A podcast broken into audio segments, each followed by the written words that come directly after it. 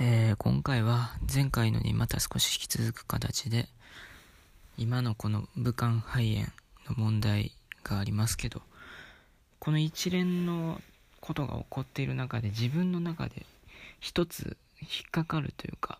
ずっと頭の中で思うことが一つあってそれが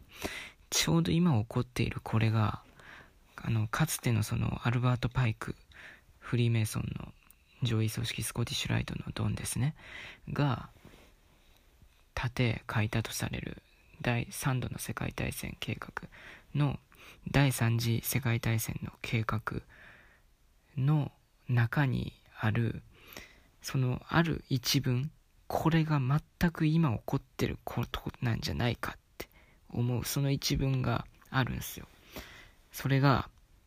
我々は暴力革命主義者たちと無神論者たちと断固として解き放つ。うんぬんっていうのがあるんですよ。まあここでいうこの暴力革命主義者や無神論者っていうのはこのどっちも言ってみれば共産主義者のおそらく代弁だと思うんですね。でアルバート・パイクの3度の世界大戦計画っていうのは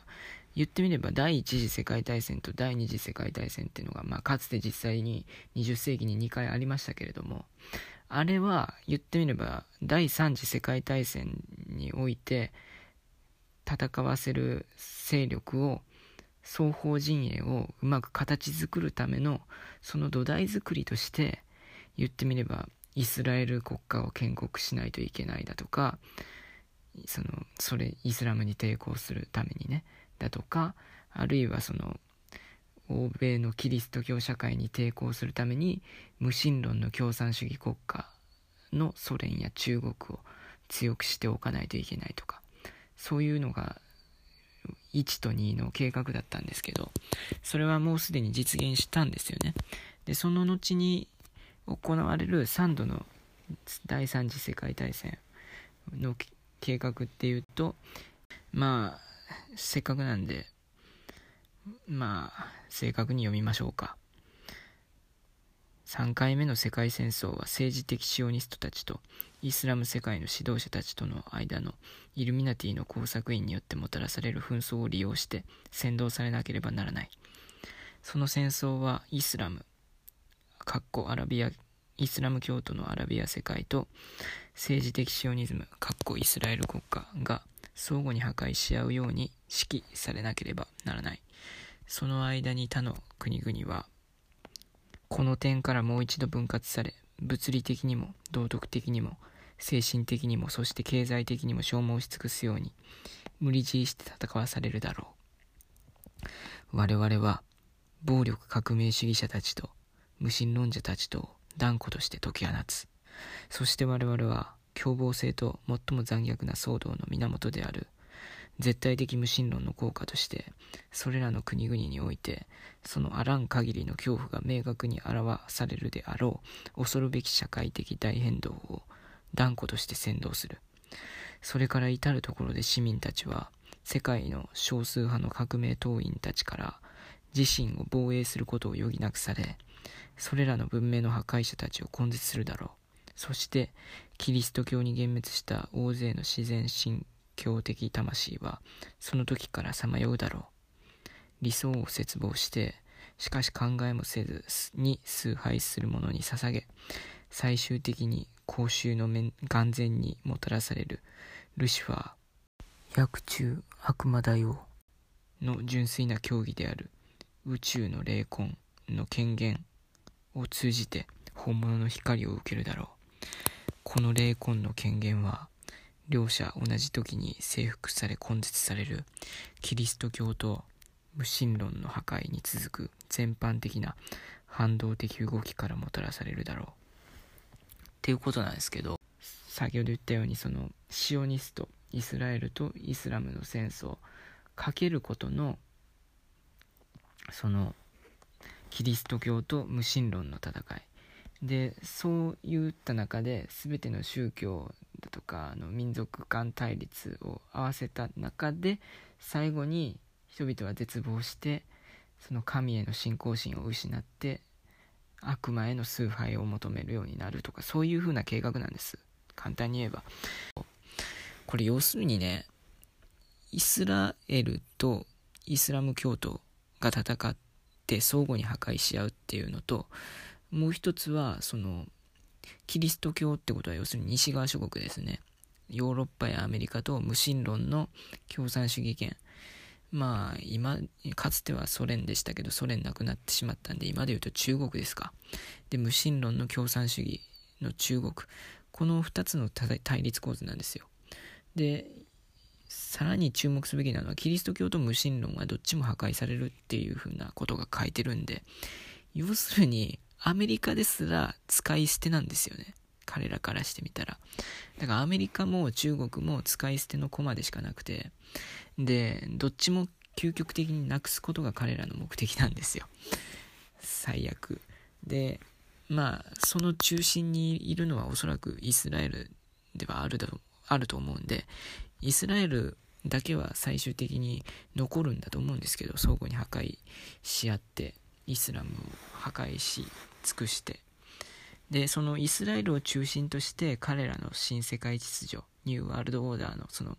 ルシファー崇拝の宗教ってのが作られていくことになると思うんですけどまあそのルシファーってのはその薬中悪魔大王ってその先ほど読んだ日本語訳のところには書かれてるんですけど、まあ、言ってみればその悪魔ですよね。サタンのサタンとイコールではないんですけどまあ同じようなもんですね。でそのルシファー崇拝者のことをルシフェリアンあるいは悪魔崇拝者サタニストとか言いますよね。でこの計画のその暴力革命主義者たちと無神論者たちを解き放つっていうところが今度のこの生物兵器を中国において解き全世界に向けて解き放ったっていうこの行為に現れてるんじゃないかなってちょっと個人的に思ったり思わなかったりするんです。でしかもそのそれが行われるのがちょうどイスラエルとイスラムの戦いの裏でやられたっていうのもまたねこの計画の通りであるし。さらにもっと言うとアングロサクソンミッションっていうのがあるんですけど皆さんご存知ですかね？あのこれはビル・ライアンっていう人が今から10年前ですか？2010年の1月と訂正2月。か言われてますけど、に、あの、インターネット上に公開した動画で語られていたことでもあるんですけど、そのビル・ライアン、彼の友人である人、というか匿名でのインタビュー録音の文書化を請け負った相手の人、イコール英国人の元イギリス軍人で、退役後にはシティで非常に高い地位についていたという人です。が、2005年の6月、ロンドンのシティで上級メイソンフリーメイソンの上級階級ですか。上級メイソンの会合に出席してでそこでその第三次世界大戦の計画を議論されていてそれを聞いたらしいんですよ。彼の友人が。本人曰くそれは何かの手違い的にたまたま参加し聞いてしまったのだとか。でその彼の友人があまりの恐ろしさにそのビル・ライアンに伝えたっていうことで。でそれをビル・ライアンがインターネット上で動画に上げたんですよ。2010年の1月に。でこの時に彼がどういうことを言っていたかっていうとまあまあ結構長いんで全部いろいろと言うと長くなるんですけど簡単に言うと第3次世界大戦が計画されている。それは核兵器と生物兵器を用いた戦争となるだろう。うんぬんかんぬん。でまあ具体的に言うとですねそのそれはまずはじめにイスラエルがイランを攻撃することで戦争開始となるという計画です。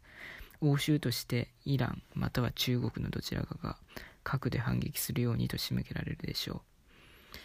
短期間での双方からの核攻撃の応酬の後停戦に持ち込まれるでしょう。うんぬんかんぬん。この結果として全ての西側先進諸国で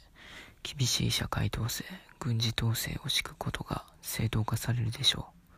う。そのための様々な準備計画がすでに着々と各国で進行中です。でその続きですけど核戦争の停戦中にこっそりと生物兵器をばらまく作戦が計画されています。この生物兵器は初めは中国人をターゲットにばらまかれるでしょう。この証言者がゾッとしながら話してくれたように中国は風邪をひくのです。生物戦争はさらに広がっていくでしょう。西側諸国へと。そしてその結果社会インフラ水道エネルギー供給道路経済などの生活基盤は決定的に弱められるでしょう。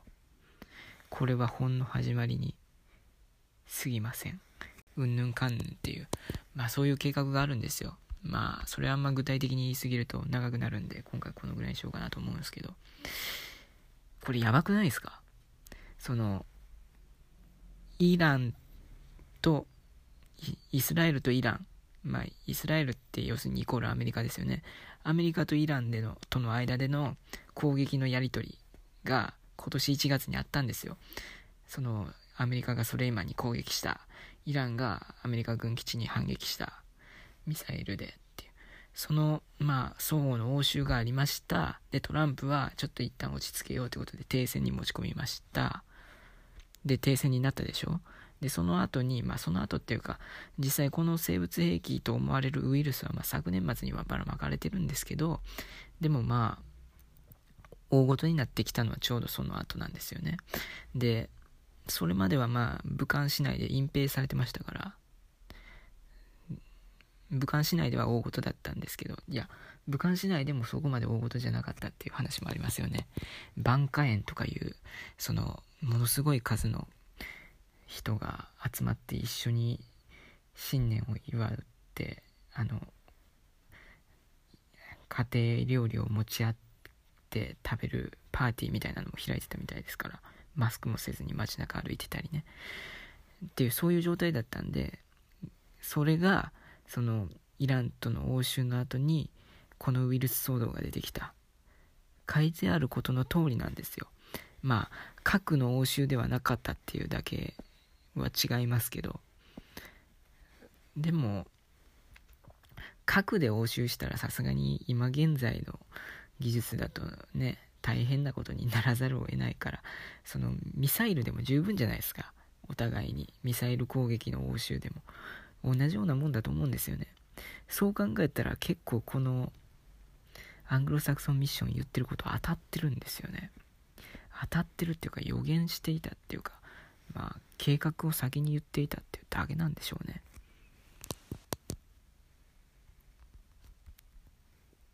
この後全面核戦争が引き起こされる可能性があります。訂正代名詞的に表現。